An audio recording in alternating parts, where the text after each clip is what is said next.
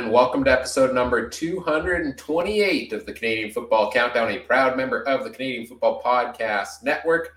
Ryan and Trey with you here this evening. Uh, just the two of us. Trey, how are you doing today? Great, man. It's my birthday in two hours and 20 minutes. So I'm doing pretty good. And uh, for everyone that knows my best friend Squishy here, I got some new merch in the mail today so uh from my wife so i'm pretty happy so yeah 28 on the 28th i guess that is that the champagne birthday I think so. I think so. So, uh, so if, uh, you might see me be incredibly intoxicated on Friday at the a game we'll talk about in a little bit. So I'm glad the podcast is Wednesdays, not Thursdays. well, an early happy birthday to you, and uh, we're gonna have a good time celebrating it, I guess, tonight as we uh, preview Week 17 in the CFL. no, Mike and Adam, I couldn't have asked for a better birthday. well, you stuck with me, unfortunately.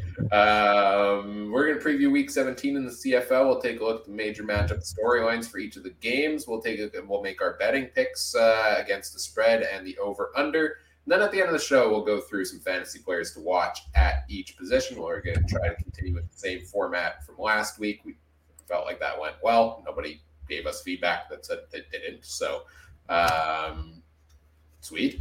Uh, we're also live on a variety of different platforms thanks to presenting sponsor Game Time TV, which you can learn more about at GameTimeTV.ca or Facebook.com slash GameTimeTVMB. We'll take your comments, we'll take your questions in our live chat throughout the night. I see a couple of comments in there already saying happy birthday, Trey. Uh, right on. Um, before we go any further, we want to acknowledge that the Canadian Football Countdown is brought to you from Treaty 1 territory, traditional territory of the Anishinaabe, Cree, Ojibwe, Dakota, and Dene peoples, and the homeland of the Métis Nation, as well as from Treaty 4 territory, traditional territory of the Cree, Saulteaux, Dakota, Lakota, Nakota, and Métis Nation.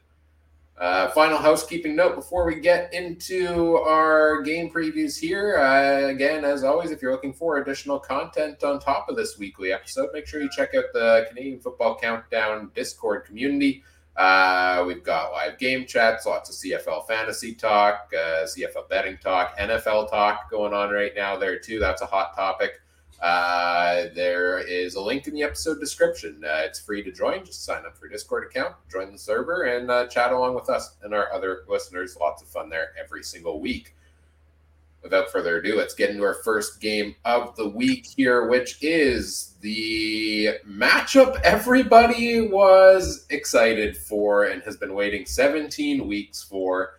It's the Grey Cup air quotes rematch between the Toronto Argonauts and the Winnipeg Blue Bombers in Winnipeg. This one Friday night, seven, eight or sorry, eight p.m. Eastern time, seven p.m. Central time.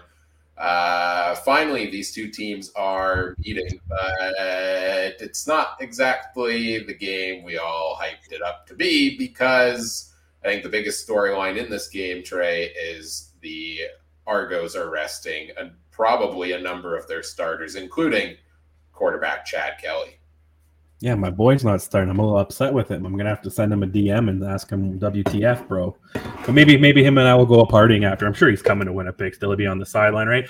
But it makes sense, right? It's that whole rest versus rust. But I was thinking about this more and more. Would you rather play your starters against potentially the second best team, where you got Jefferson and etc. on defense, who we know all can hit, you know, follow through, or would you rather start them against a team like a few of the teams that could be eliminated this week over the next few weeks, right, Ryan? Is that kind of the same thought you have with these starters? Or yeah, would you like, want them to play? I don't think I need them to play in this game particularly, and I don't know. So one of the things that's talked about a lot is oh the gamesmanship of it, like why do you give anything away to Winnipeg? You know, uh, uh, when you might be facing them off in the Grey Cup uh, this year because they're probably the two favorite teams to go there. I don't know if it's really that much of it. More so, I think we talked about this a little bit last week as well, where like we've got nothing to play for for Toronto here. And you know what, Bomber fans, so many of them are up in arms because we were hyped up for this game. You know, it's a sold out crowd, and now it might be a bit of a dud matchup because. But it's like, who cares? Like I don't care about that one bit. Like, kudos to the Argos. They wiped the floor with the entire East Division and now have nothing to play for for the final six weeks of the season. What if Chad Kelly played this game and broke his leg, right? Like, and then all of a sudden, this is a team that now is going into the playoffs with Cameron Dukes as their starter at quarterback for you know a, a meaningful football game, not this one. So I don't know. To me, I understand the uproar in the sense that people are looking forward to this game and it sucks, but like, do you blame the Argos one bit? Nope. I blame whoever made the schedule or the whatever over that, right? Like, because I think the whole load management we see in other sports is a load of crap where you got NBA players playing 50 games out of this, you know, 70. And then you are jipping fan bases who want to see LeBron or I don't even know Giannis and all these guys come in. Football is different, right? Where it's so violent and limited amount of games. You got to take the rest when it comes. But I think it's smart too because you're doing it if they do it a smart way. You don't want to just say, hey, you're not playing the last game of the season. Then they get two weeks off with the buy, right? So they're probably going to manage it where some of those starters play, like I said, different teams that last game of the season that might not matter. Why go out there when you're, you know, you're to have an amped up crowd. There's to be adrenaline. You know, there's to be like, you know, you got a team Winnipeg who probably wants to prove that they're better than Toronto. Why risk guys? You know, how, how is Ouellette out, out again this week too? He's been practicing, so he might be back in, right? Like last time, I think was maybe mm. a hmm. little bit nicked up, so it was more of a precaution. But he took, he, yeah, he took last week off. I could imagine maybe he didn't even really have an injury, like a major one or whatever, just enough to go on the one game. And same with Harris. I wonder, like, how much is he really hurt, or how much more maybe just taking the next few weeks. He's on the sixth game, but he doesn't have to sit there for six games, right? So is that a surprise know. to anybody? Andrew Harris on the six game injured list going to come back in the playoffs right in time to, you know, potentially go up and win his fourth Grey Cup? Like, no, rest him up, I, get him ready, I, big game, and uh, he'll get a couple runs in between Ouellette and yeah, four straight Grey Cups and retire. I don't know if he would get it, but I I just wish he got was a, was able to get the standing ovation. You know what I mean? From when if he if if if the fans were willing to give that to him, I'm not sure how it would go. Um, but you know, that's I think that's my one disappointment of him not playing. Yeah, I think he deserves it. I know I boot him. I'm joking around with that. I, I you got to give a lot of respect to a guy, right? And and you know, if it wasn't for Oliveira, he probably would have been kept, maybe more too. So a little disappointing with that. Um, and I don't think any of us hate that decision to move on oh, from him. Clearly, given how well Oliveira no. has been playing this year, so no, I, and that was I said that a long time ago. Go with the young guy, and and something that still Mike argues with me about all the time, but it, you know it worked out there. So we'll see. Yeah, it worked out for everybody. I mean, Harris got another Grey Cup over in Toronto. Oliveira has cemented himself as arguably the top running back in the CFL. It does suck though because uh, I believe the Bombers played one game in Toronto last year, so Harris didn't get to come back to Winnipeg, and now and you could kind of tell this and jokingly a lot of but probably non-jokingly a lot of people early in the season were saying like oh harris doesn't come to winnipeg till week 17 yeah he's going to be on the injured list by then because that's just how the recent trajectory of his career has been. So yeah, this is his final season. He's not going to play here. Uh, you're never going to get a chance to see him come back to IG Field in a in a non-bomber jersey. No, did he say he's 100 percent done, or is that just what it's expected? I think he already has a coaching job lined oh, up right. with junior football. Right, right, right. BC, right. Even even if he wants to, let's just say he changes his mind, pulls a Tom Brady, and retires three times. Chances are the game next year is just going to be in Toronto, so it doesn't even happen then, right? So if it keeps it to the once a year kind of model. So, yeah, that's disappointing. Yeah. I forgot about the coaching job, but congrats to him. And uh, yeah, anything else? This game's interesting though. Do you think that like? Because I know we have this. The Bombers are always good off a bye. Kind of seems to be the story. And yes, Toronto's starting a quarterback that nobody knows anything about, and potentially we don't know who the running back is, and a couple of the receivers are still hurt. But do you think this game is going to be the minus seven kind of game? That the betting odds says, even with Toronto not because maybe sometimes that mystery might just mess with Winnipeg just more. Who are they going to study film on right now? Yeah, and that's the thing that the Argos are kind of doing smart with their load management here also is it's not just all the starters are resting for these games like we normally see from teams if they've made the playoffs. You know, if they've got nothing to play for in the last 2 weeks of the season, it's okay all the backups play for the most part. Um, but you know, Ouellette's at last week. Now Chad Kelly sits this week. You know, you rotate a couple of them in and out. Is the team going to take that much of a step back? No, I don't think necessarily they will. Uh, the, the Argos in that sense. Um, but the big concern is the quarterback, because Cameron Dukes, like you said, we know nothing about. We've seen him run a couple one yard plunges, and we saw him look not very good against Calgary when Kelly went down earlier this season. So you have a Toronto team that's locked up first, that's you know resting their star quarterback, playing a Winnipeg team that very much is in a tight race to lock up first themselves, uh, coming off the bye week, also coming off of a loss, uh, and playing at home where they've lit other teams up in recent weeks. Like, to me, I don't know. Like, yeah, if there's no other stories to kind of go off of here, we can just get straight into the betting picks. I guess you mentioned the minus seven and a half line. I have one real quick question. We don't have to get too into it much. But do you think a situation like this maybe makes an argument for one division? Because you know, if Toronto, if there was one division, Winnipeg and BC are still chasing Toronto for a home playoff or a buy, right? Yeah. So, yeah, yeah, I would love that, right? Like, yeah. Like I was talking about buddy about this. It, this, this to Toronto being able to rest with what four weeks left is kind of a byproduct of a nine-team league with two divisions, right? Like, I think it's unfortunate, but is what it is. But yeah, betting odds. I like it. Well, let's see. We talk about it. Minus seven and a half. Winnipeg, the home favorites, a touchdown and a little bit more. I don't think I've gotten one right for the Bombers all year because I take so them, I take, I take them to do it and then they lose or get blown up or just or have a terrible three quarters and then somehow win. And when I don't take them to do it, that's when they win by 40. Um Oh, Good God. I'm going to take Toronto only because I hope to God Winnipeg wins. And I feel like if I take Toronto, I'll do the the Bass Askwardsness and, and Winnipeg will find a way to win. And I'll take the over. I think we could see a shootout. I think I think we could even with a backup quarterback, they still have some talent. I could see this being kind of Miami Dolphins playing Miami Dolphins a little bit. You know, I could see some talent uh, putting up some points. 70 points on the board for the Dolphins oh. this week. Are you kidding me? And I call, you know what? It, it's great too because uh, for people who don't know, Coach McDaniels was a ball boy for Denver and got passed over for the head coaching job where he went to Miami.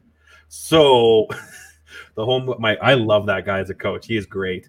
Not to mention, wasn't there a shout out? Was it on the broadcast where they shouted out and said the Miami Dolphins play that CFL style offensive scheme? Uh, and I know yep. there's been yeah, a lot because, of talk about what Tyreek Hill does and that being similar to the Waggle. Yep, and remember Waddle was out too, right? So because that was a big hole in one of my fantasy teams this week, and uh yeah, I called. I don't know. I like him, coach, saying that he didn't want to go for 72 with the last second field goal. I'm like, that's crap. You do it.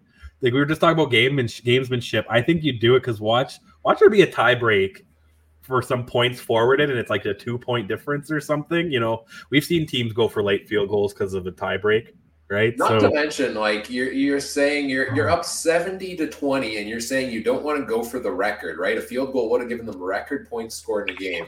You don't want to go for the record with this kick because you're not out here trying to embarrass teams. You already embarrassed them no matter what. You outscored them by 50. Like that's it's already there. It's the low of lows for the Broncos that game already. But uh, no, crazy. What we see is teams score 70 in this game. I doubt it. Uh, but I agree that the over is going to be hit between these two teams. Um, and I'm taking the Bombers uh, in this one uh, to cover. Um, I you know, their last three home games. I, I, talked on the podcast last week about, or the week before, about how the Bombers suck on the road, and that's why I took the Ti-Cats upset over them. But their last three home games 51 to 6 over the Riders, 47 17 over Montreal, and 50 to 14 over BC. The lowest they've scored at home in the last three games is 47 points. You can't tell me they're not going to hit the over under on this game. especially against that Argos passing defense. And yeah, just the the matchup, Bombers off the bye, off the loss against Argos with no Chad Kelly. I'm taking the Bombers to cover this pretty easily. I love Mike McDaniel's. I'm just self. If, I, if there's one guy I could just wish, I wish he got fired and just come to CFL because if he does that with Tyreek in a league that has no waggle, what could he do up here? Like yeah. I'm just really interested to know what he could actually do. And like he's a young guy, started as a ball boy. Remember, don't keep your dreams going.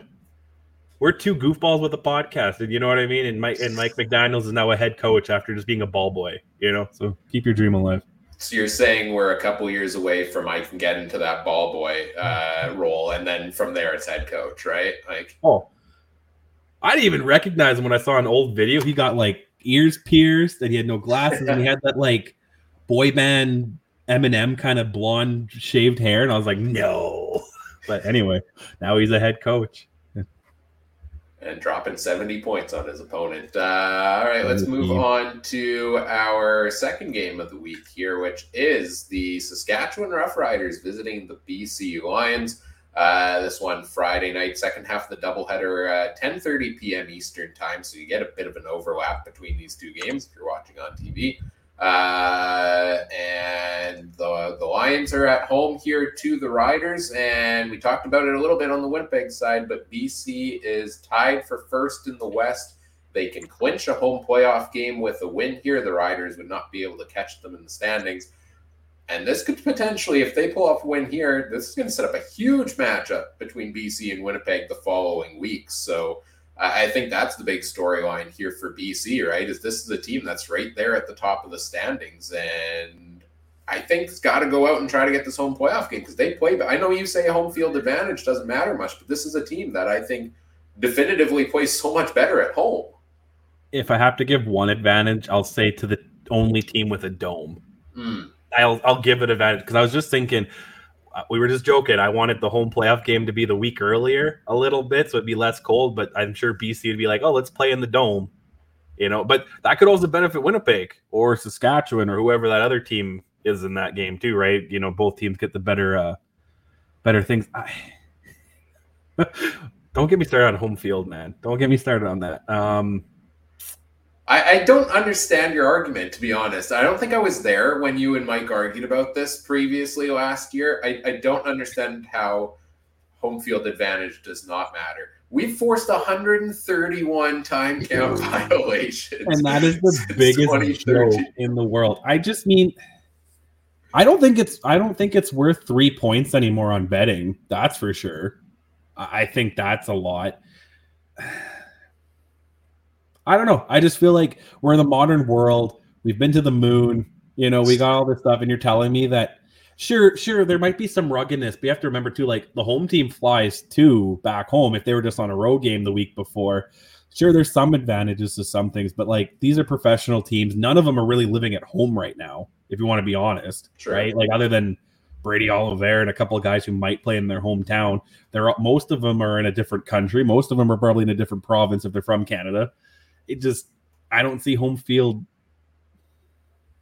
I don't know. And the crowd it depends on the it depends on the team to me, right? Yeah, it depends on the team, and then you get the crowd situation. And I'm not trying to knock Toronto, but some of their home games, you have a lot of Ti-Cat fans, so there's their home field advantage. We see that in the NFL. Teams like the Chargers and Raiders don't really have a bunch of fans. I don't know. And who was home against the Cardinals? Was the Cardinals home against the Cowboys, or did they beat them in no, that I don't know. Because well, maybe Cardinals did get a home field advantage, but if you see the Discord, there is an advantage to betting because you get those three points that I think don't matter. So anyway, but uh who's home this game? BC? Yeah, BC is at home. Yeah. yeah, they'll win. They'll win by twelve. Because yeah, I think. Where, where were we at on preseason predictions for BC? You were higher on them, right? I was lower I have, on them. I have them winning the Grey Cup against Toronto. I'm pretty sure or them playing against Toronto at least. Um, I thought because I thought they'd finish first and then uh, win against Winnipeg at home, but not because of home field advantage, just because they're slightly better team. Um, yeah, I don't know. Looking I at it they, now, Adam had BC in third in the West. I had them in fourth. You had them in first, uh, and you, yeah, you had them going off to the Grey Cup there. So, uh, would you say they've met your expectations so far, based on how we've seen them play this year? At the beginning, and then they kind of hit that little dip, and then now they look like they're back at it. And I think next, yeah, next week's game, I'm gonna you can tell who, who's to be the one because you can kind of throw those two games out earlier because both teams blew each other out, Winnipeg and BC, right? So, but I think this is a good one to get prepped up. You have to remember too, like looking at the standings. If you, I know we're both team both teams winnipeg and bc are going into this week against a game they should win if we want to say with toronto resting a bunch of starters and bc being four games better than saskatchewan. But that also means they might not win likely too. So oh man that week either way next week's game is going to be hyped. Like so oh yeah for sure. And i think you know what? I think this is going to be a good matchup between the the lions and the riders here as well. And on the other side it's a saskatchewan team that's you know, they're, they're probably going to make the playoffs. I, I think, right? Like Calgary's not looking great at four and ten. They're only two wins back behind Saskatchewan, but I, I think unless the Riders blow this down the stretch, that's probably theirs to lose. Uh, they did lose last week to Ottawa in a game that kind of got away from them, and then they made it interesting in the final minutes, but uh, but fell short there. You know, the Riders are a team that they've won some, they beat the Bombers, they beat the Lions. Those are the two teams they'll have to go through if they're going through the playoffs out west, but they've been up and down and Jake Dolegala I think has been up and down at times and so I don't know like what what's the storyline here for the Riders coming coming into this game for you? I know you said see I'm not that very convinced that they'll make the playoffs cuz let's say they lose this and then in 2 weeks they have a game against Calgary in Calgary, right? So you could, you, I don't know. I think this is more of a must win for Saskatchewan just because they do still have someone chasing on their tail. Well, BC, see, I, I want to know how much do you think they put like the motivation for a buy? You know, is that a big, is that a big drive, do you think, coming down the stretch for BC and Winnipeg? I think it has to be. I just seeing how bad I am at betting uh, this year and seeing just how volatile the CFL is, and anybody can win any given day, right? Like we we've talked about that uh, of you know look at the look at Winnipeg, BC. They've both lost some games to teams they should have beaten. Uh, Toronto lost that one to Calgary. I think that was only because Kelly got injured, but. Um, you know, I, I, think it's any any given Sunday or Saturday or whatever it's going to be for the playoffs this year. So I think, yeah, it's crucial to play for that home buy. And if you're a team like Saskatchewan, like yeah, you might say it's a team that okay, they'll probably get into the playoffs. I think they probably will still, but they might kind of limp into there.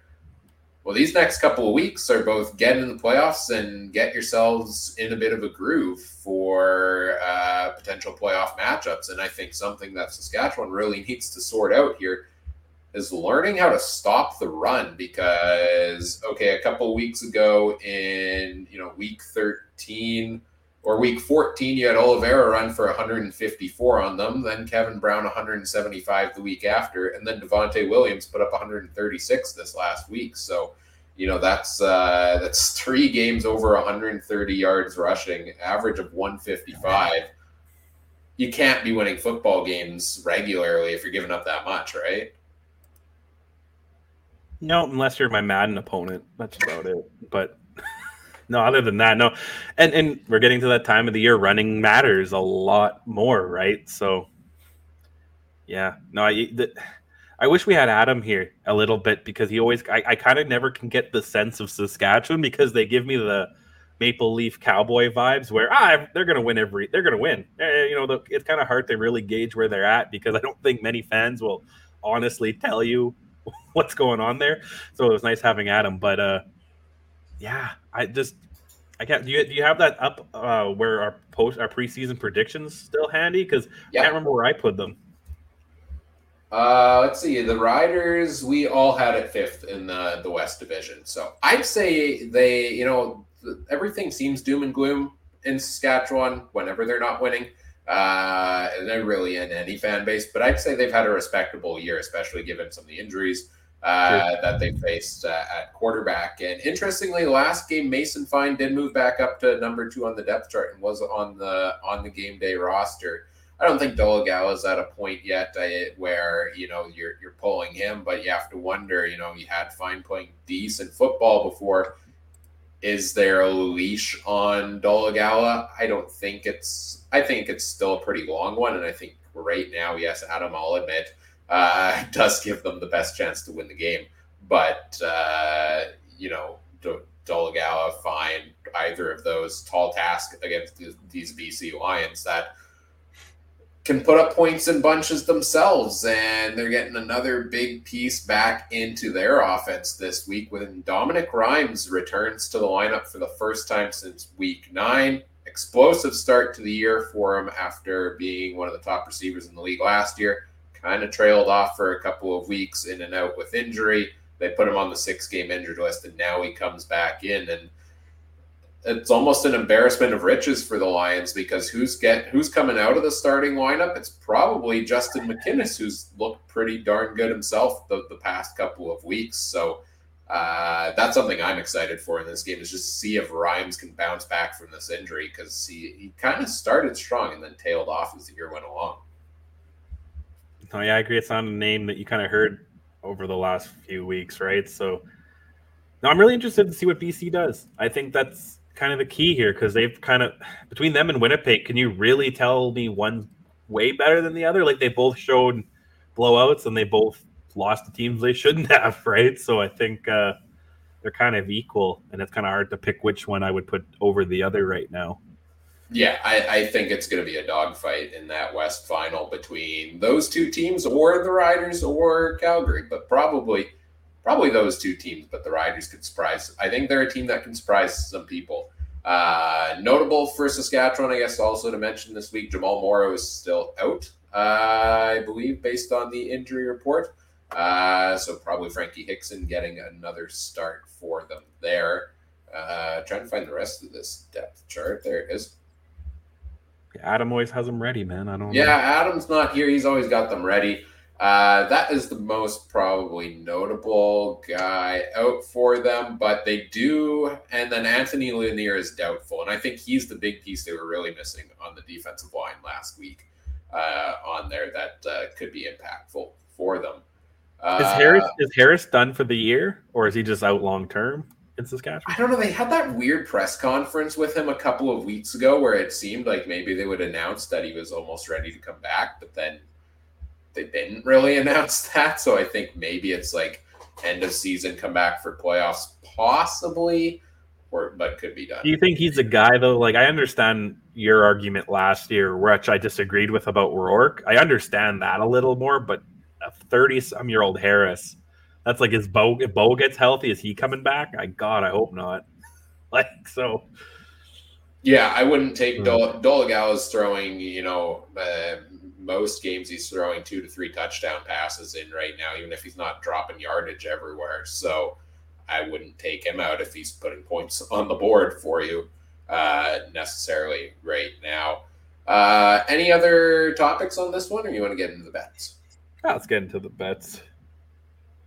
Right, what uh, do we got here? Another big, bigger home favorite here, minus nine and a no, just nine for BC over Saskatchewan. Oh, I wonder if this is one too. I, I always want to know what goes into the gameplay because if BC is up decently at half, do you think they maybe take the foot off the gas a little bit to get ready for next week? Because you don't need Vernon Adams or someone like that going down second half against Saskatchewan if you're up a little bit.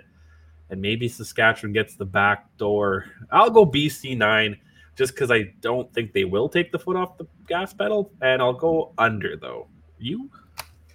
Yeah, I think I like BC at minus nine as well. I think they are a team that, like I said, that home field advantage matters, uh, and I think they the Riders can't stop the run right now. And Taquan uh, Mizzell had his best game of his career last week uh, rushing, and I think could potentially be in line for a big one. Uh, the, you know across the board. I, I, like the way the Lions stack up a little bit better here, uh, so I'm going to take them to cover. Even though I hate I hate these big spreads. I I they I struggle with them every time. Yeah. So did you take over or under? Oh, I guess I haven't said that part oh. yet. Um, hmm, over under. You know, I'll take the over. I, I think both offenses can put some points up. I apologize. My brother was texting me about Star Wars, and I got my interest peaked. So, so I looked up for one second when I saw Star Wars on my phone. Um, All right, let's take five. we'll yeah. be back in a few minutes. No, let's. No, we're, we're, we're, doing pretty good today. We're yeah, we're, we're, we're on track uh, as we move into our third game of the week, uh, which is the Montreal Alouettes visiting the Ottawa Redblacks.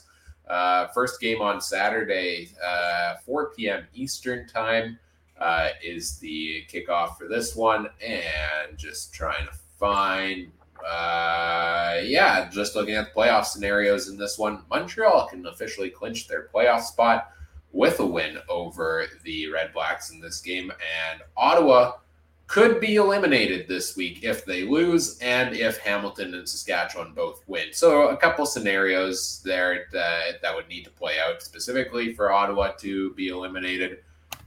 But those are kind of the big storylines here. Let's start off on the Montreal side of things. You know, this team can clinch a playoff spot this week. They've been up and down at times. Uh, last week got it done over the Stampeders, shut them down pretty well there. Uh, what are your thoughts on Montreal uh, right now and where they're at? This is a team that grossly over exceeded my expectations this year. I, I, I thought, you know, and I think that they're in an interesting spot though, because again, they're fighting for that home home field advantage that we love so much. But um, yeah, Ottawa. I don't know about Ottawa. They they they piqued my interest, and I thought, are they going to do it? Are they? I thought between them and Edmonton, I thought they had the better chance to uh to sneak in somehow. Um, but man, Hamilton, two's there. I don't know. Don't you think the game with Ottawa in the playoffs would be a little bit more exciting than uh, Hamilton? But I don't know. Maybe not. I don't know. We'll see.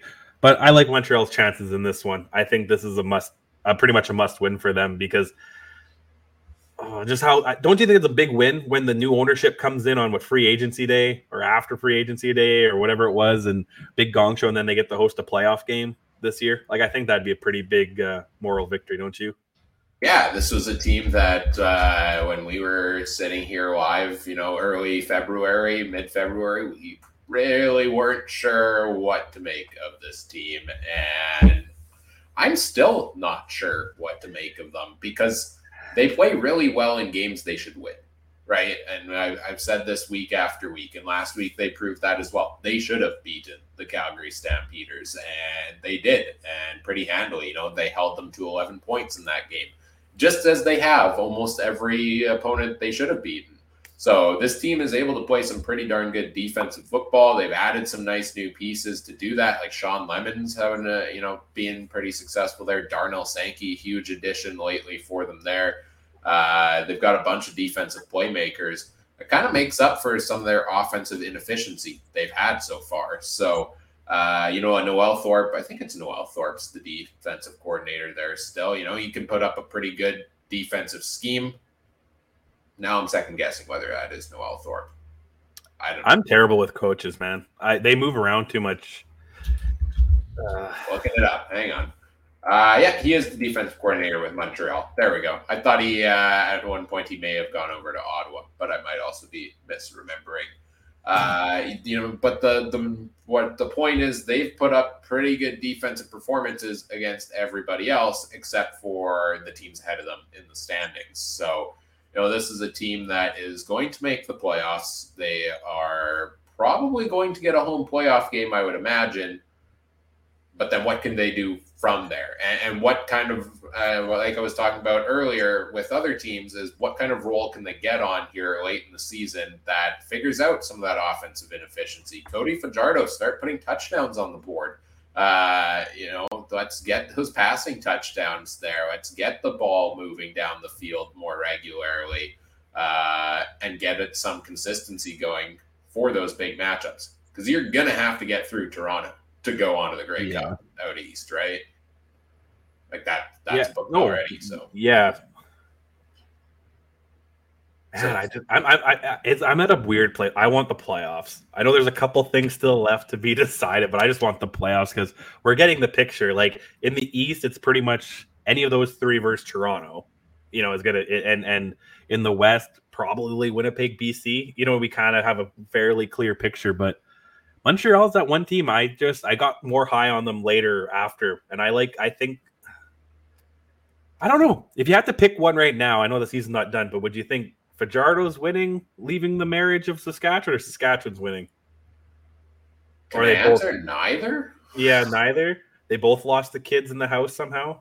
I don't know. like, I don't know. I was hoping for Fajardo really to just go out there and you know show that he didn't need the riders, but I don't know if he's still got a few weeks to do that.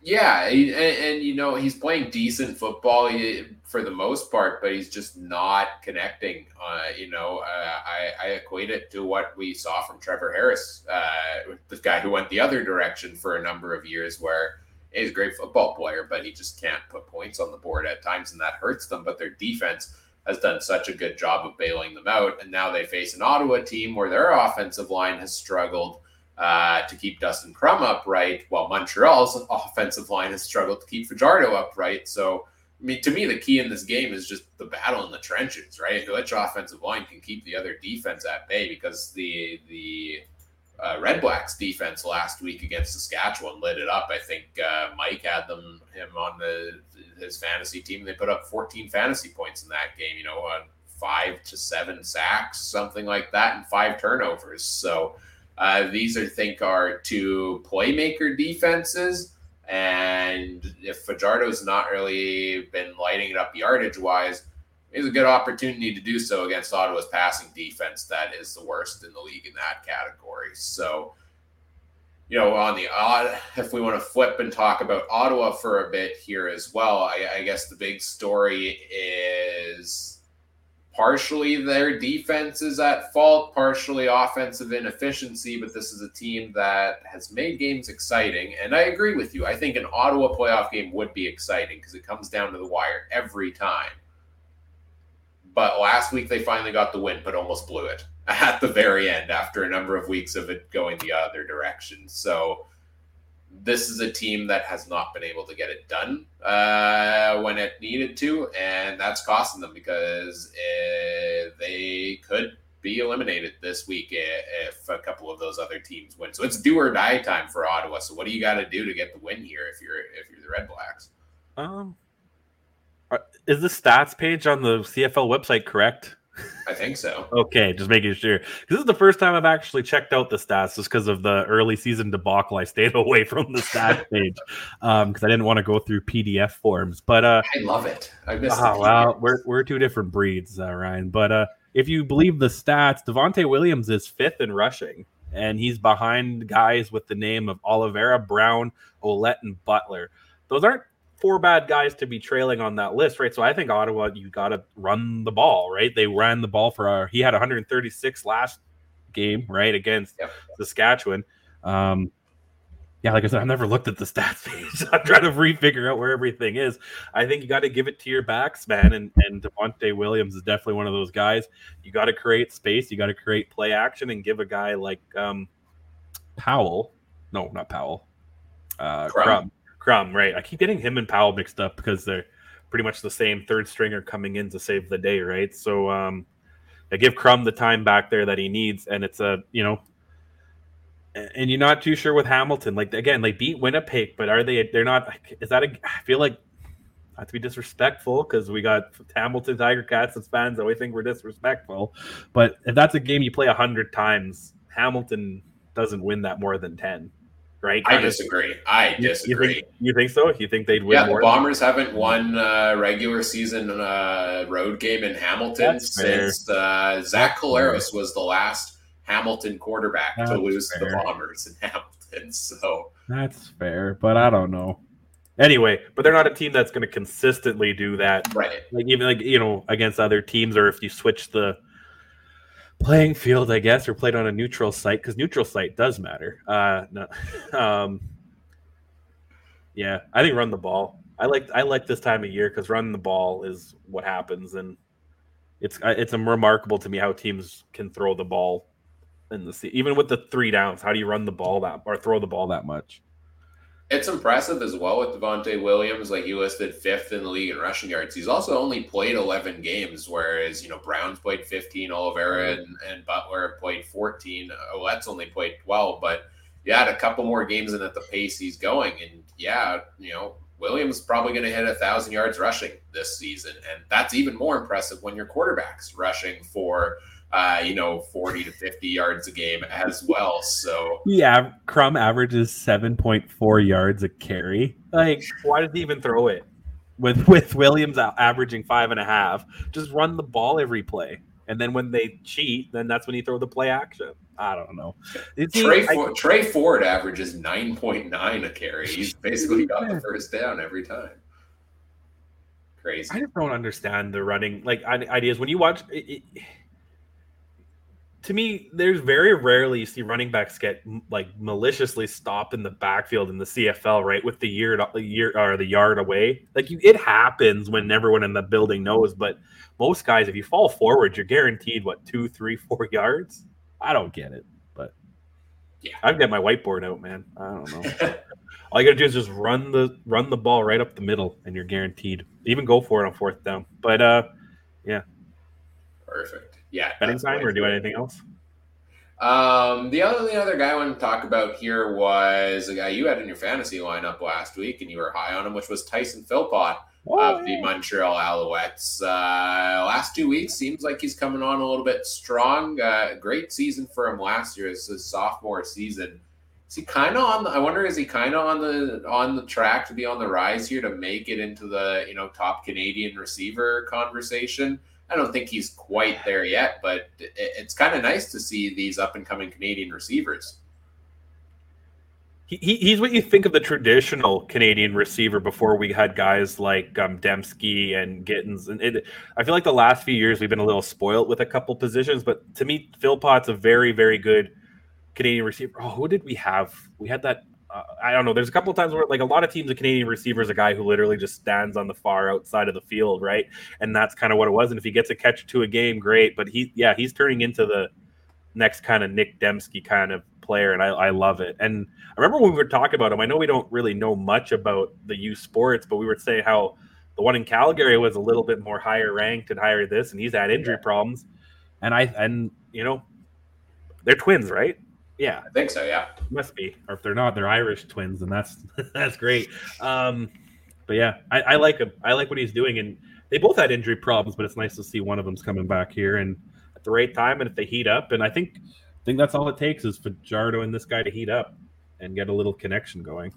Yeah, and I think it's a nice breath of fresh air too, right? Like we've got a couple good up and coming Canadian receivers, but I, I, feel like we're not in a stage right now where you know you you go back over the past decade, you've got some real legends uh, of the game there, right? Where I don't know if we, we we're in that state right now. Like Nic Demski is probably the top Canadian receiver in the CFL. Gittens has taken a step back.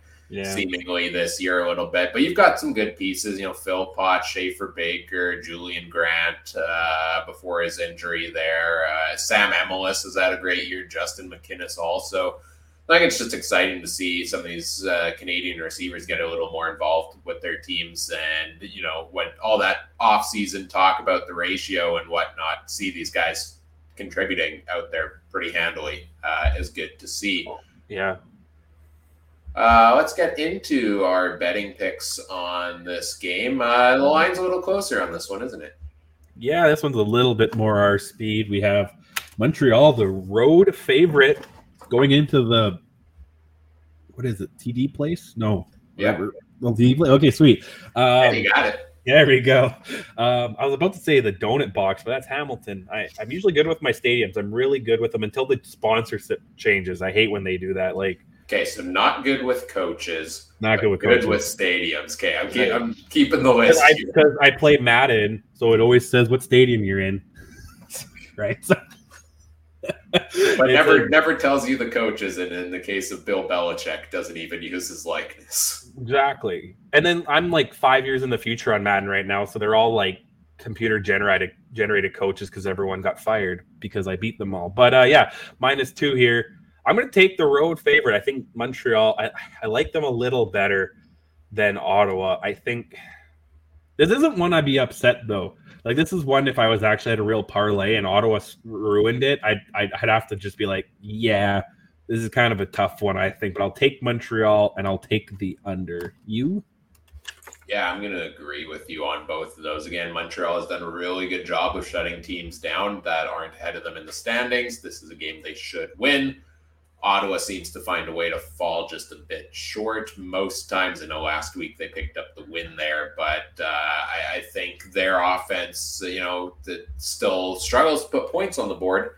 Uh, they're up to eight passing touchdowns on the season now after two last week. Uh, but against Montreal's defense, those are going to be hard to come by. And so I think I like the Alouettes a little better here. But both offenses have not been very efficient putting points on the board. I'll take the under on this one also.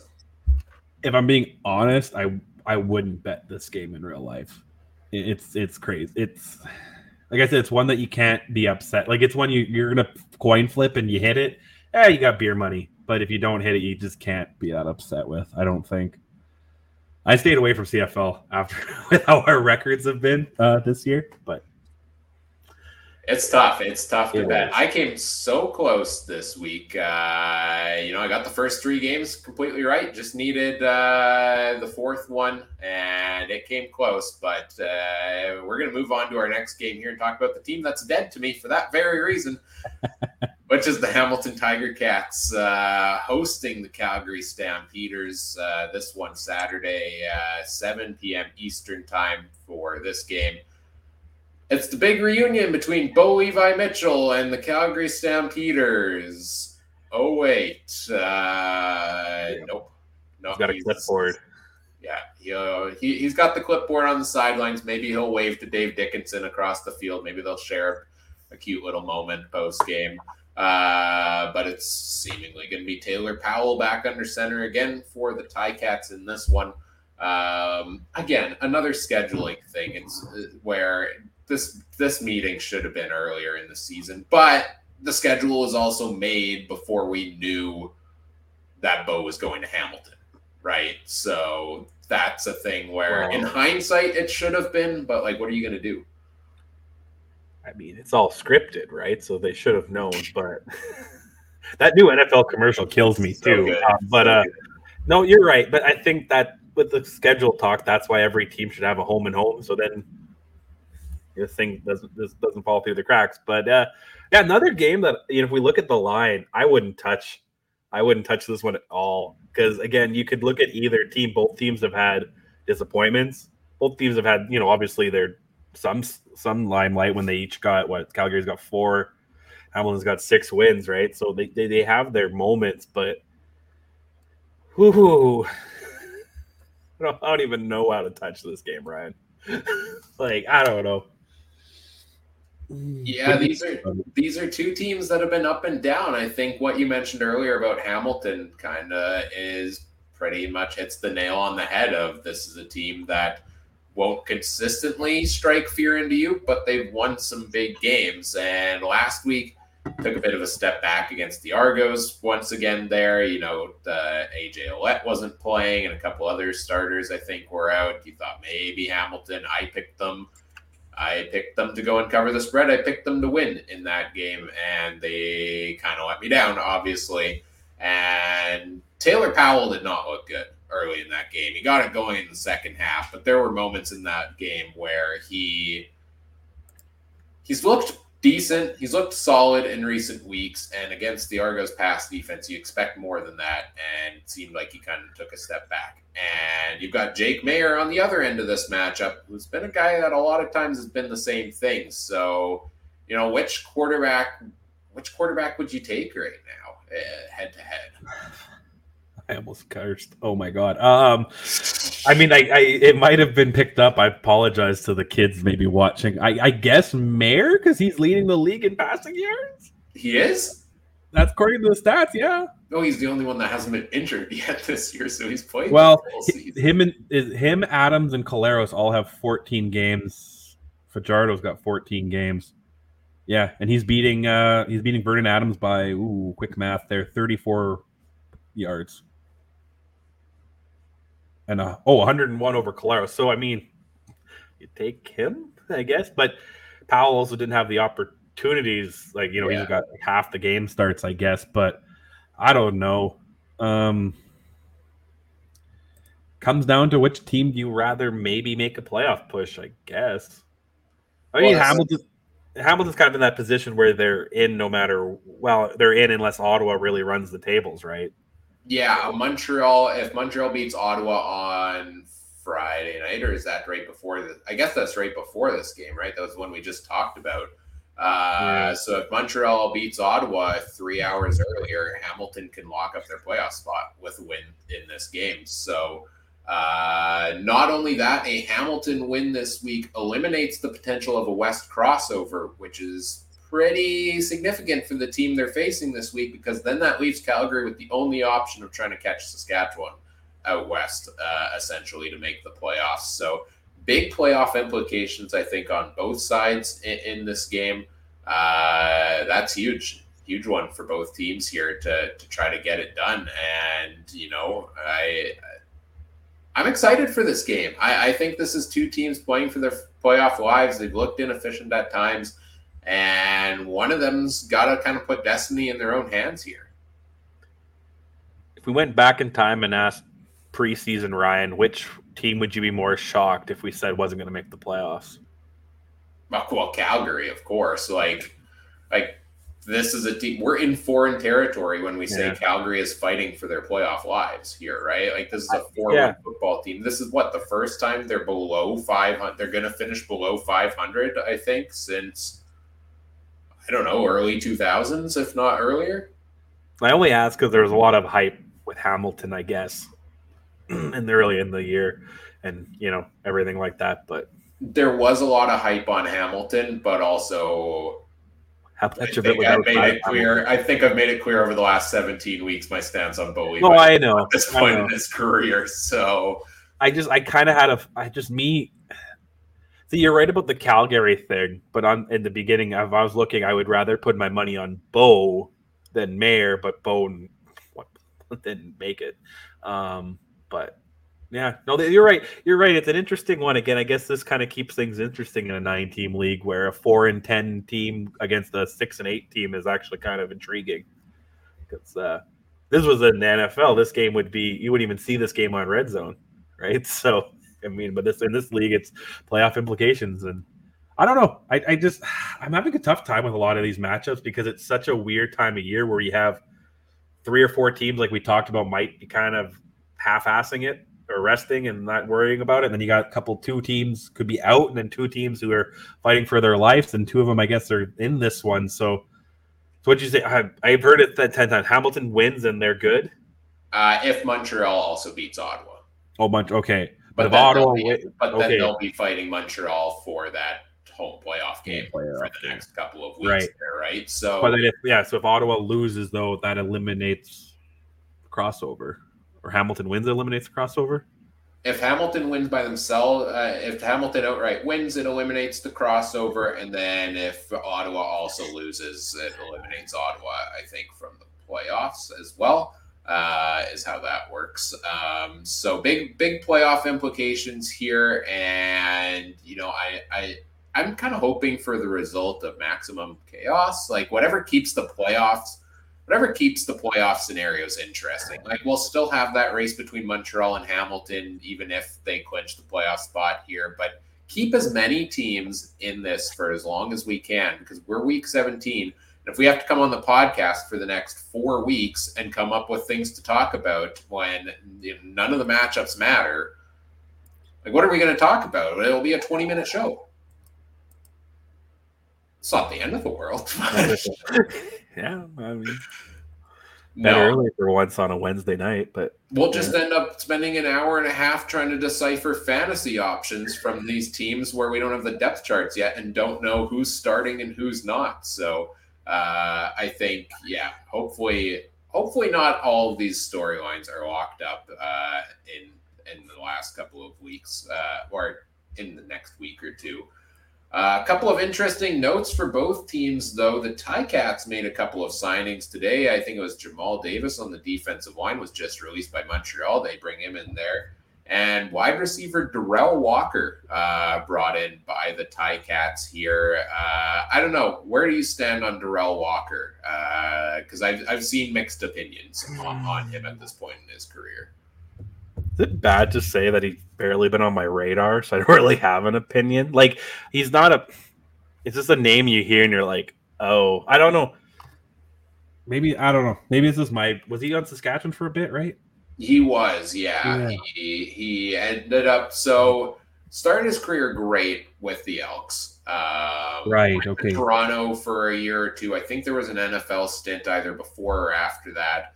Was with the Argos, lit it up good with them. Um, then ended up re-signing with the Elks. That stint went okay.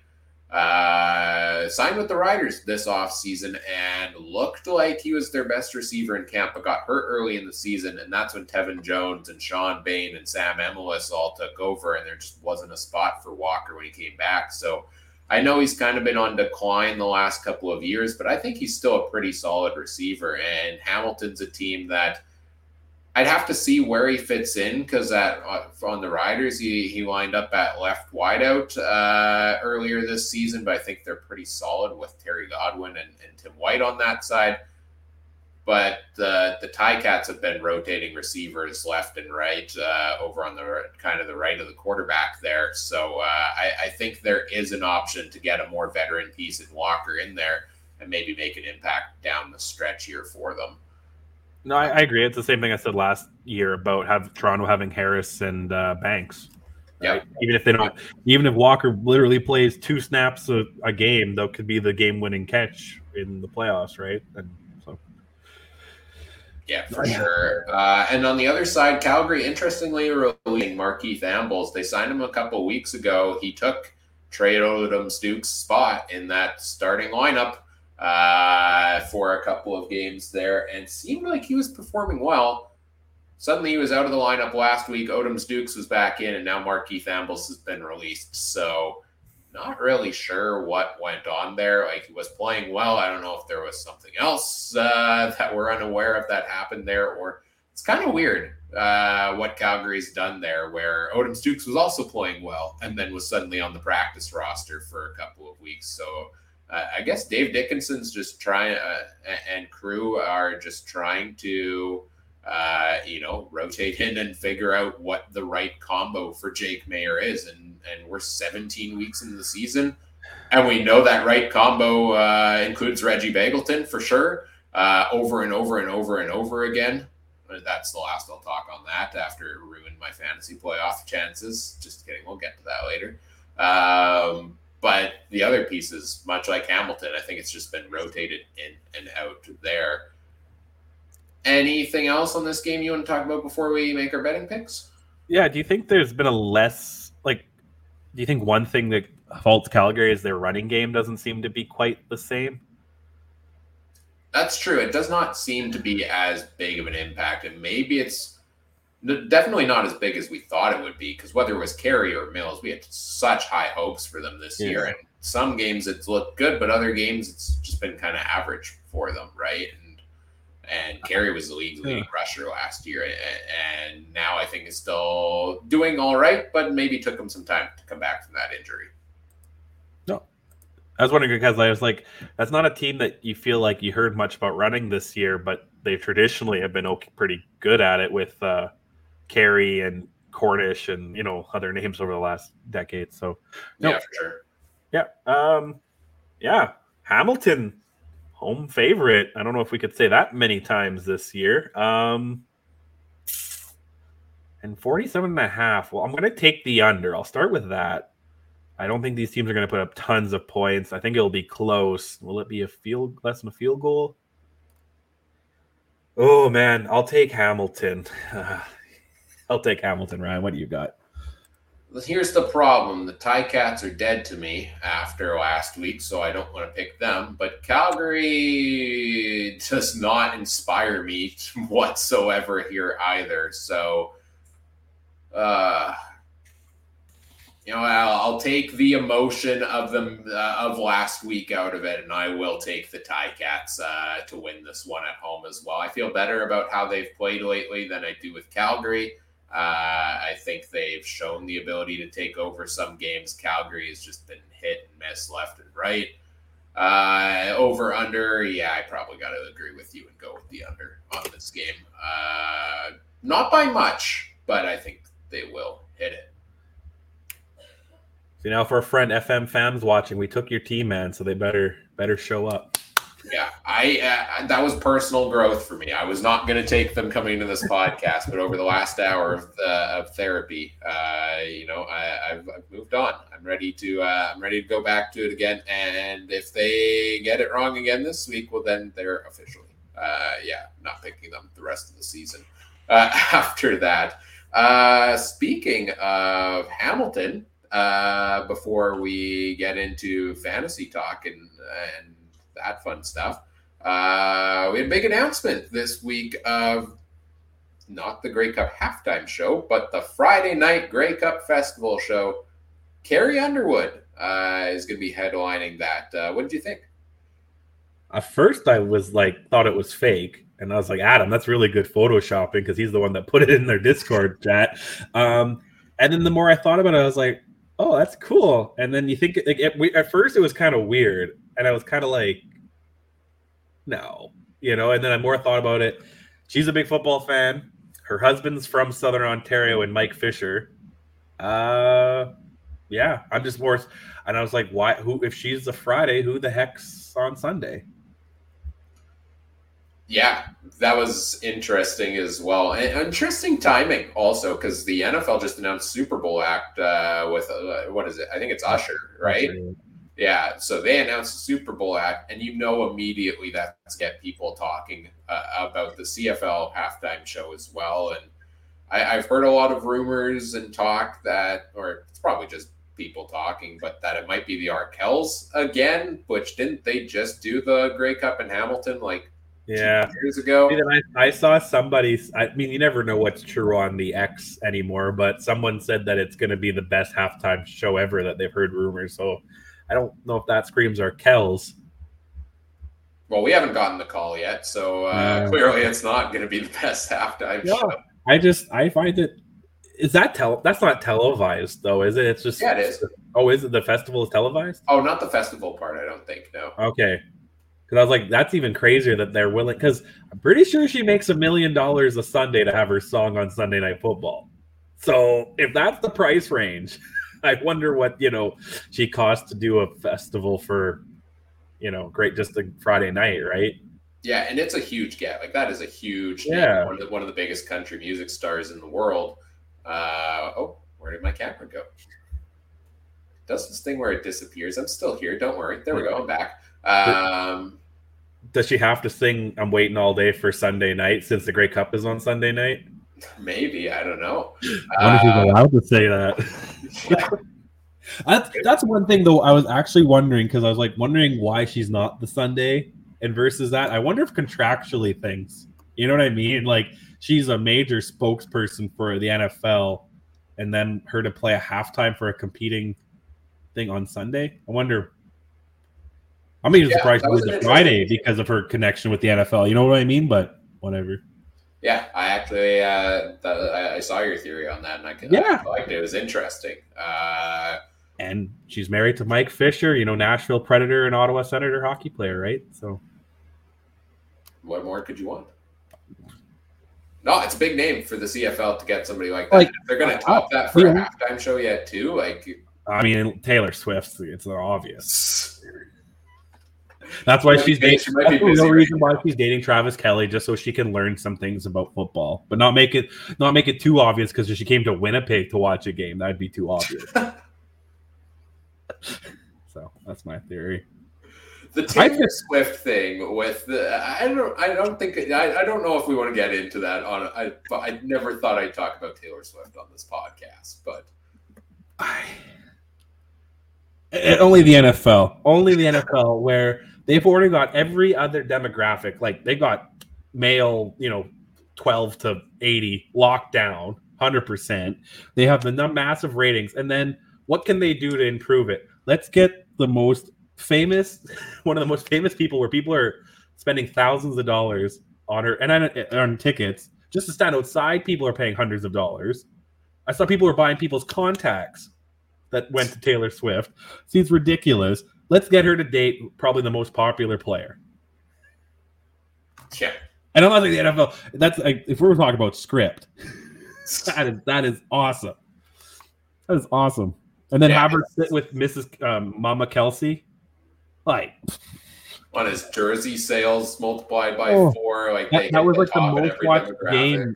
That was like the most watched non-playoff Super Bowl game or something too. I thought, and it's just ridiculous. And my TikTok all day has just been girls explaining football to other girls, so they can watch now. And I'm like, geez, it's great. But I mean, hey, it works for the game, and Yeah. No. Oh, I'm Took we- the NFL by storm this weekend Oh. for sure. Couple. We'll answer. I, I want to answer a couple comments. Richard, you mean your brother doesn't watch the podcast? No, my brother's not a CFL guy. He's a loser. Um, and he kind of likes the Riders, but he's not a CFL guy because he's a loser. And the Jets. Who asked about the Jets jersey? Chris, the new Jets jersey. Uh, that's that's that's what does Simon Cowell used to say? That's a no for me. You know, like that. I that looks like some crap a twelve year old makes on on NHL two K or whatever. Like it, awful. I agree. I didn't like the I didn't like the new Winnipeg Jets uh, hockey jersey. Uh, I I like that their their heritage is their you know is great. The white and the navy. I don't mind the blue aviator. It's not my favorite, but that just it looks like my kid took a blue crayon and it just looks awful. Ah, I don't know if it can get worse than the Bombers camouflage jerseys from way back when. Those were pretty bad. Those Uh, were pretty bad. Those were pretty bad as well. All right, let's get into our uh, fantasy players to watch for this week in CFL. Uh, again, we'll go through a couple of names I've got per position. We'll see if Trey's got anybody else uh, to mention there uh, that I don't already have on the list. Let's start with the quarterbacks. Your top three uh, to keep an eye on here for me. It starts off with Vernon Adams Jr. He's thirteen thousand five hundred dollars this week averaging 24.4 fantasy points per game in his last six and 22 in games on the season where he didn't get hurt.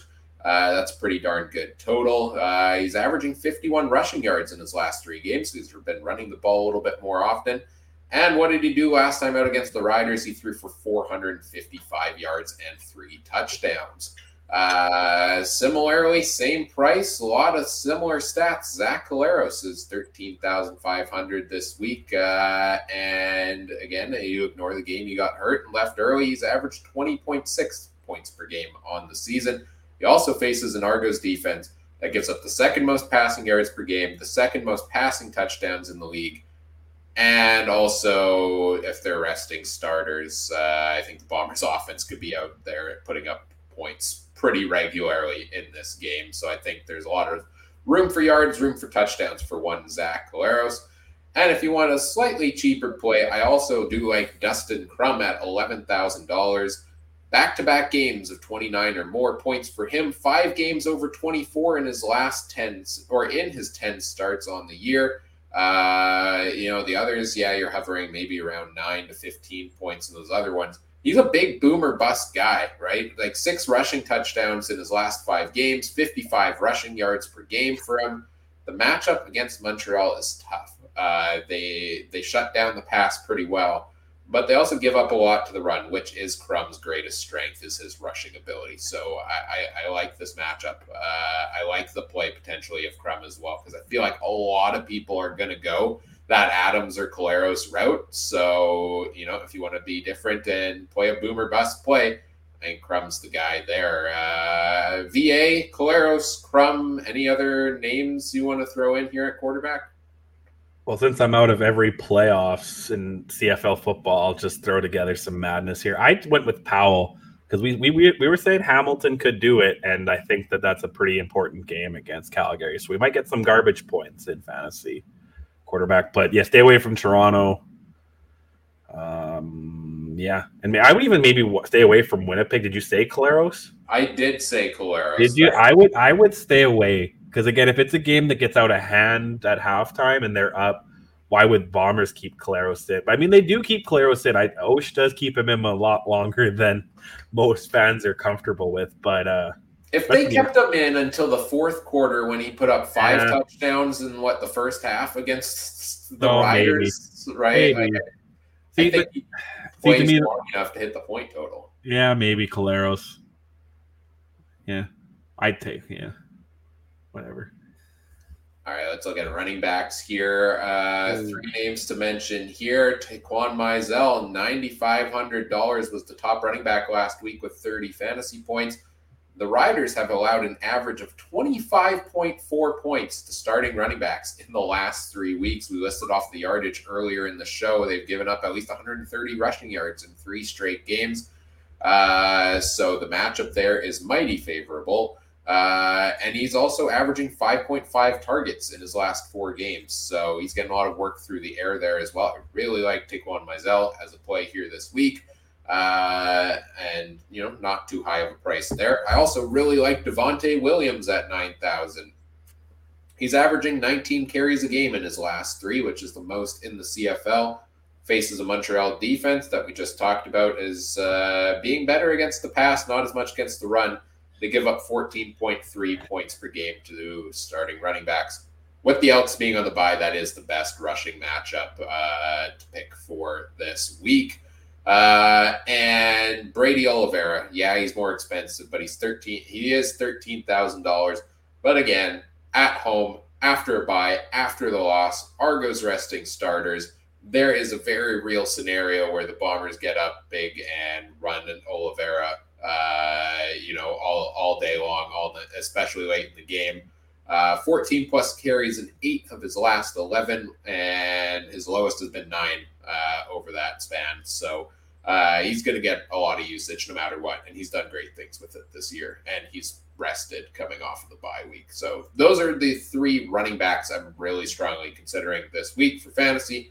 Uh, any other names there for you outside of uh, Mizzell, Williams, and Oliveira? I have Butler again. I I, I kind of like what he's been doing lately. Um, but yeah, I also have Oliveira. I agree with you because he's one guy too. I wouldn't take out. Uh, you know he. Well, they actually have taken him out. I think a little bit earlier than Collaros over the last few weeks. But uh, yeah, he hits his totals. And they still have that's the thing with Winnipeg. They still have enough to play for where like the point where you're resting guys, if this game gets to that, and I, I should be saying if because you know the Argos are a deep team, right? And they, they could come out, they could win this one. They could, you know, keep it close. Um, but if it's to a scenario where you're resting guys, that's going to be because you've already put a ton of fantasy points on the board. So I, thought, sorry, I thought remember the last time the blue Bom- or the blue bombers played the Argos with a backup quarterback, they lost in Regina. So good times, good times. Yeah. It's a good thing we've got the Grey Cup rematch yeah. this week. Uh, let's talk wide receivers here. Uh, a couple of names. Uh, I was undecided on some of these wide receivers. I found it tough to find, find the you know some top names to put in here. Uh, so, uh, but a couple I am for sure looking at Reggie five hundred. You know, last week I faced Mike in our Discord League fantasy, uh, in our Discord fantasy league, and I needed the win over Mike, and I needed enough variance in the lineups. I wanted Tim White in there. I didn't I needed to make sure he didn't have Tim White. So I convinced him to switch to Reggie Begelton. And what did Reggie Begelton do last week? Put up 13 catches on 14 targets and like uh, massive fantasy total. Uh, 100 plus yards, touchdown or two. Uh, I don't have the exact numbers actually here. I will grab it right here. Yeah, 29.9 fantasy points for Begelton last week. He also put up a week of 41.3 earlier in the season. Uh, five games of 11 or more targets on the season for him, four touchdowns in his last four games. Ticats also allow 11 fantasy points to right slot back, second best matchup in the league. So I like that uh, for Reggie Begelton. I do like the play of Kenny Lawler at 9,500 this week as well. Uh, he's about as sure of a touchdown play as you can get. Touchdowns in six of his last seven games. He's good for one almost every week. The Argos pass defense gives up a lot. Second worst uh, left wide out matchup, 11.9 points per game there. And he gets a decent floor of targets, five plus in every game but one, and seven plus in all but three of them for Kenny Lawler there. A couple Ticats receivers, I'll go back and forth on these. It's either Tim White or Terry Godwin. I feel like I, I want one of them almost every week, and I pick the wrong one almost every week between those two. So what I'll say is I'll throw them kind of both in here as I think Godwin has kind of had the better floor. He's consistently getting that target share and he's been, you know, putting touchdowns on the board decently here and there. Uh, and he's probably going to consistently get you in that 10 to 15 point range. But I think the ceiling on Tim White is even higher, right? Like, yeah, Godwin the last two weeks, 16.1, 16.8 Tim White had a down week last week, but just a couple weeks ago was putting up 25, 38 points, etc. So it depends on what the rest of your week and your lineup looks like. Uh, this is the last game of the week, so if you leave yourself enough cash to kind of maybe decide based on that, uh, that's kind of a direction I would go there. And then finally, I will mention Montreal is facing the Ottawa Redblacks, so you know they they don't defend the pass very well. There could be room for a lot of passing yards. So I think in that case, I'd probably want to look at the uh, in the direction of a guy like Austin Mack at eleven thousand dollars, who gets the largest share of the targets uh, for Montreal. Eight last week, ten the week before. Ignore the game he got ejected. 13, 7, and 13 in his past several games there. The touchdowns are few and far between for anyone in that Montreal passing de- uh, or game, but I think Mack just gets again, much like Reggie Begelton, that elite usage that is probably going to lead to a pretty good fantasy day for you there. I thought about maybe Keon Hatcher. I thought about Alexander Hollins. Dominic Rhymes coming back into the lineup kind of messes up, you know, some of the target sharing. They've had some down weeks here and there, so you know, what? I'm just going to stick with these names here for the the recommendations for big name wide receivers. We also have a couple of cheaper ones I'll talk about when we get to our value plays in a minute or two. Uh, but any bigger priced wide receivers that you've got in your lineup that I haven't mentioned here? Nope, you named them all. Nice. That was efficient. Uh, all right. Uh, let's talk defenses. This is my least favorite one to talk about uh, because I don't put much time into studying the defenses, uh, really, because they more often than not are not worth it. So, um, I don't know. Let's start with you on this one then, because I covered your picks on the last one. What are you? Uh, which defense are you thinking of here? I just put Hamilton just because it kind of fit my price range. That's pretty much all I added.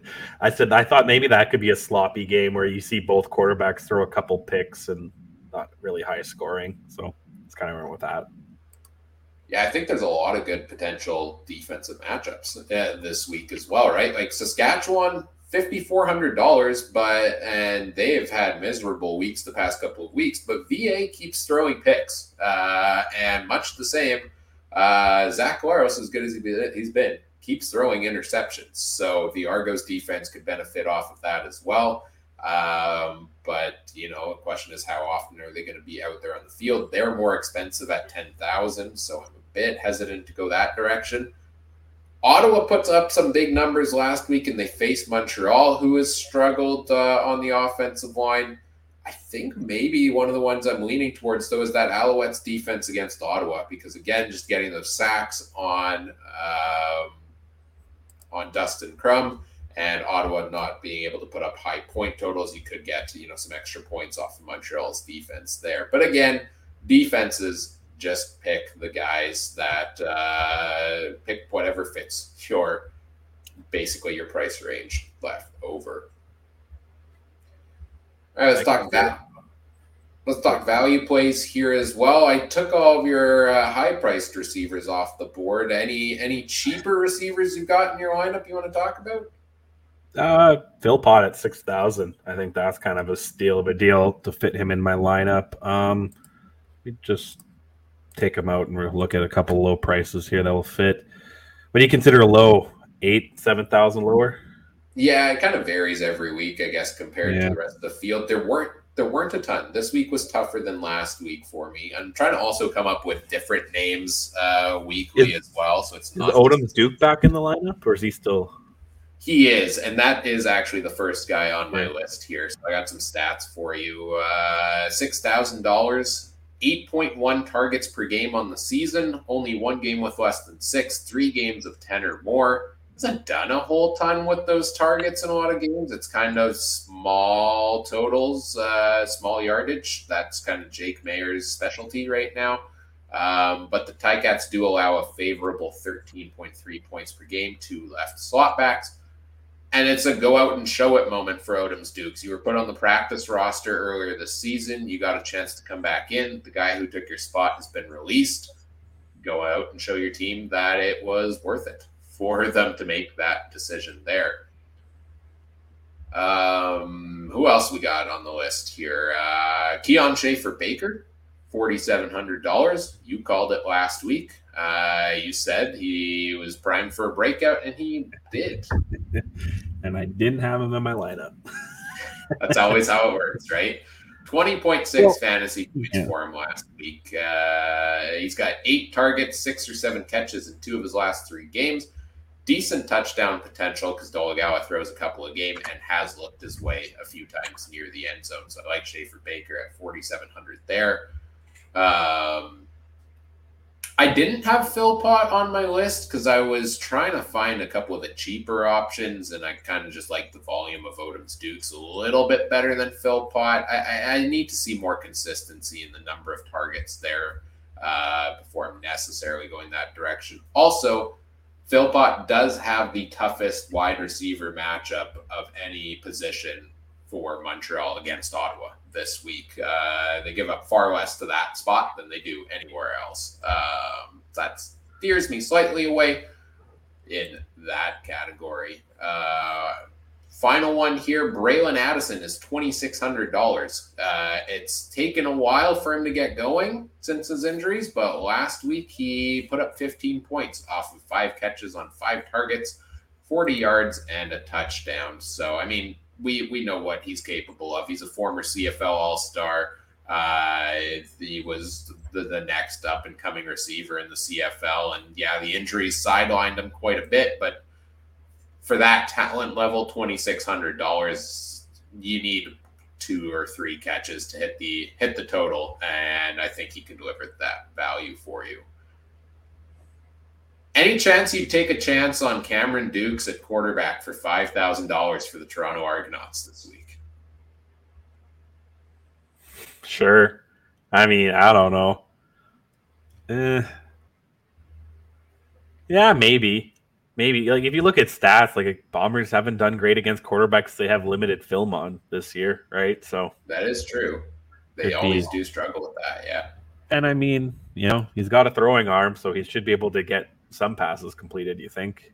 But yeah, the, I'm a little less like I used to be the take the bare minimum price quarterback when it came to fantasy football every week. I think the captain feature steers me away from that, right? A little right. bit because I think the safest play in a lot of cases for captain is the quarterback because they're in on every offensive play.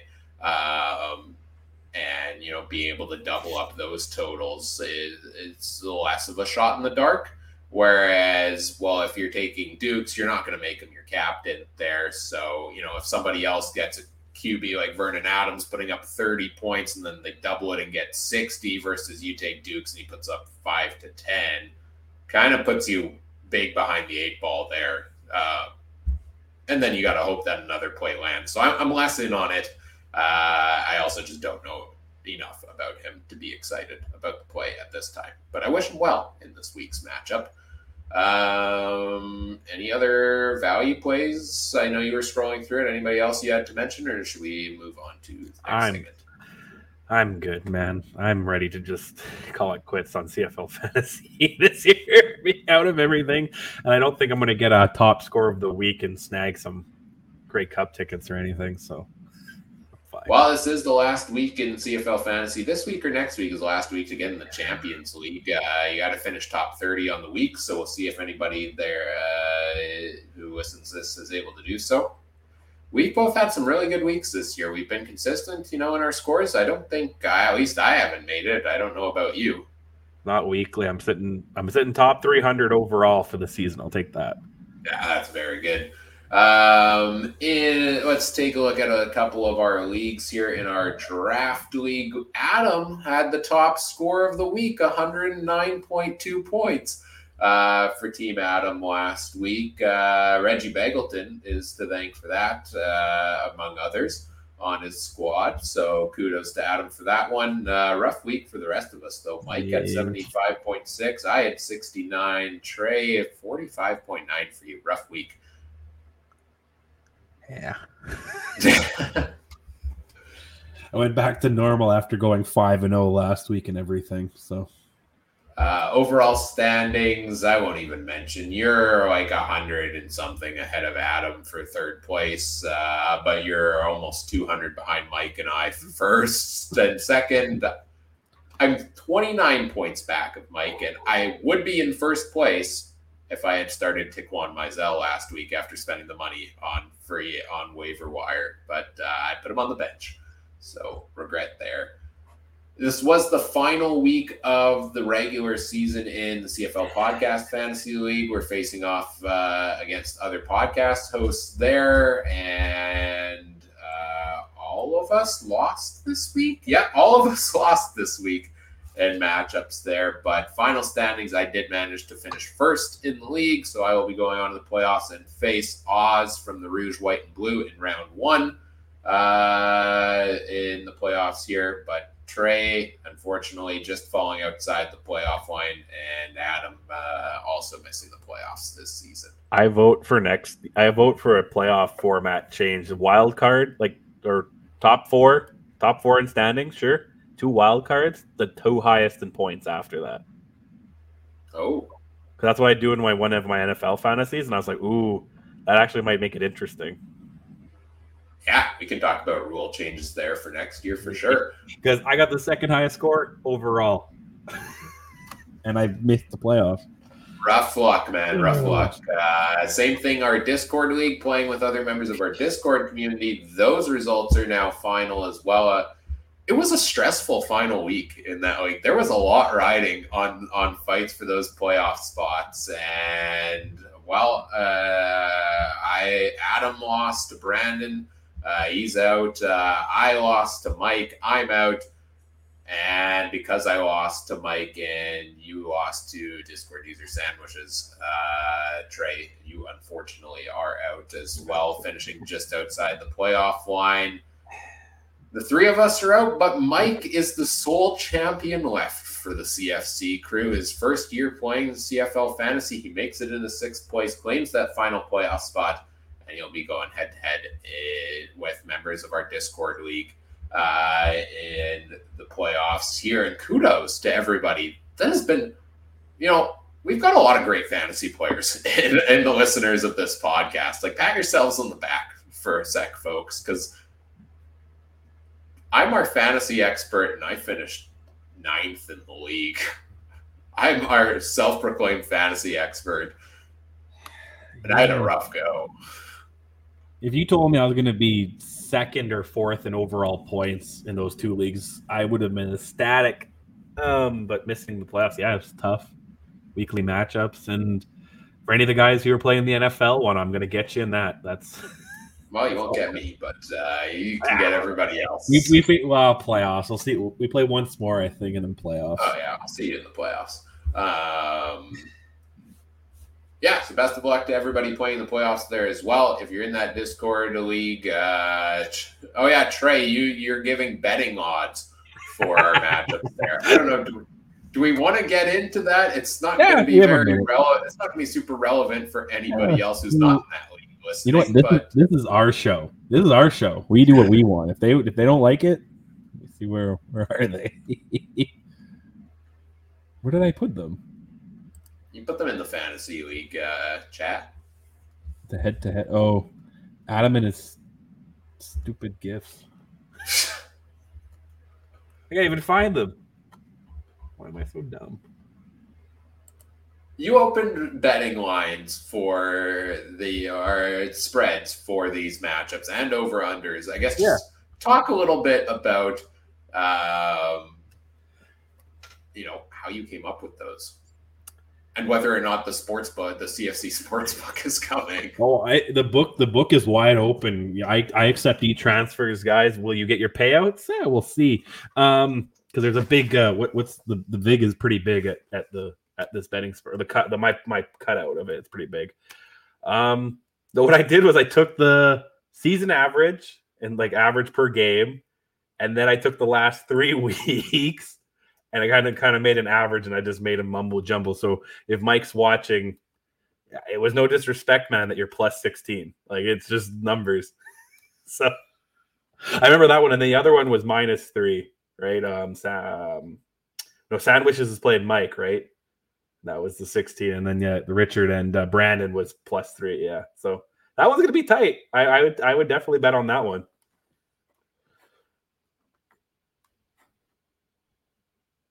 Are you muted or my my sound messed up? Nope, I'm muted. Okay, because you know how many times I've turned off my I muted my computer and I didn't realize. Um, yeah, I was just saying the uh, you know the final. The I'm just happy I can enjoy watching those matchups unfold stress free, feed up. Uh, although I do have another matchup in the other week that I got prep for for fantasy playoffs there. But yeah, we're getting down the stretch here of the CFL regular season. A couple of weeks left to go. Then we'll get into playoffs as well, which I think we're all very much looking forward to.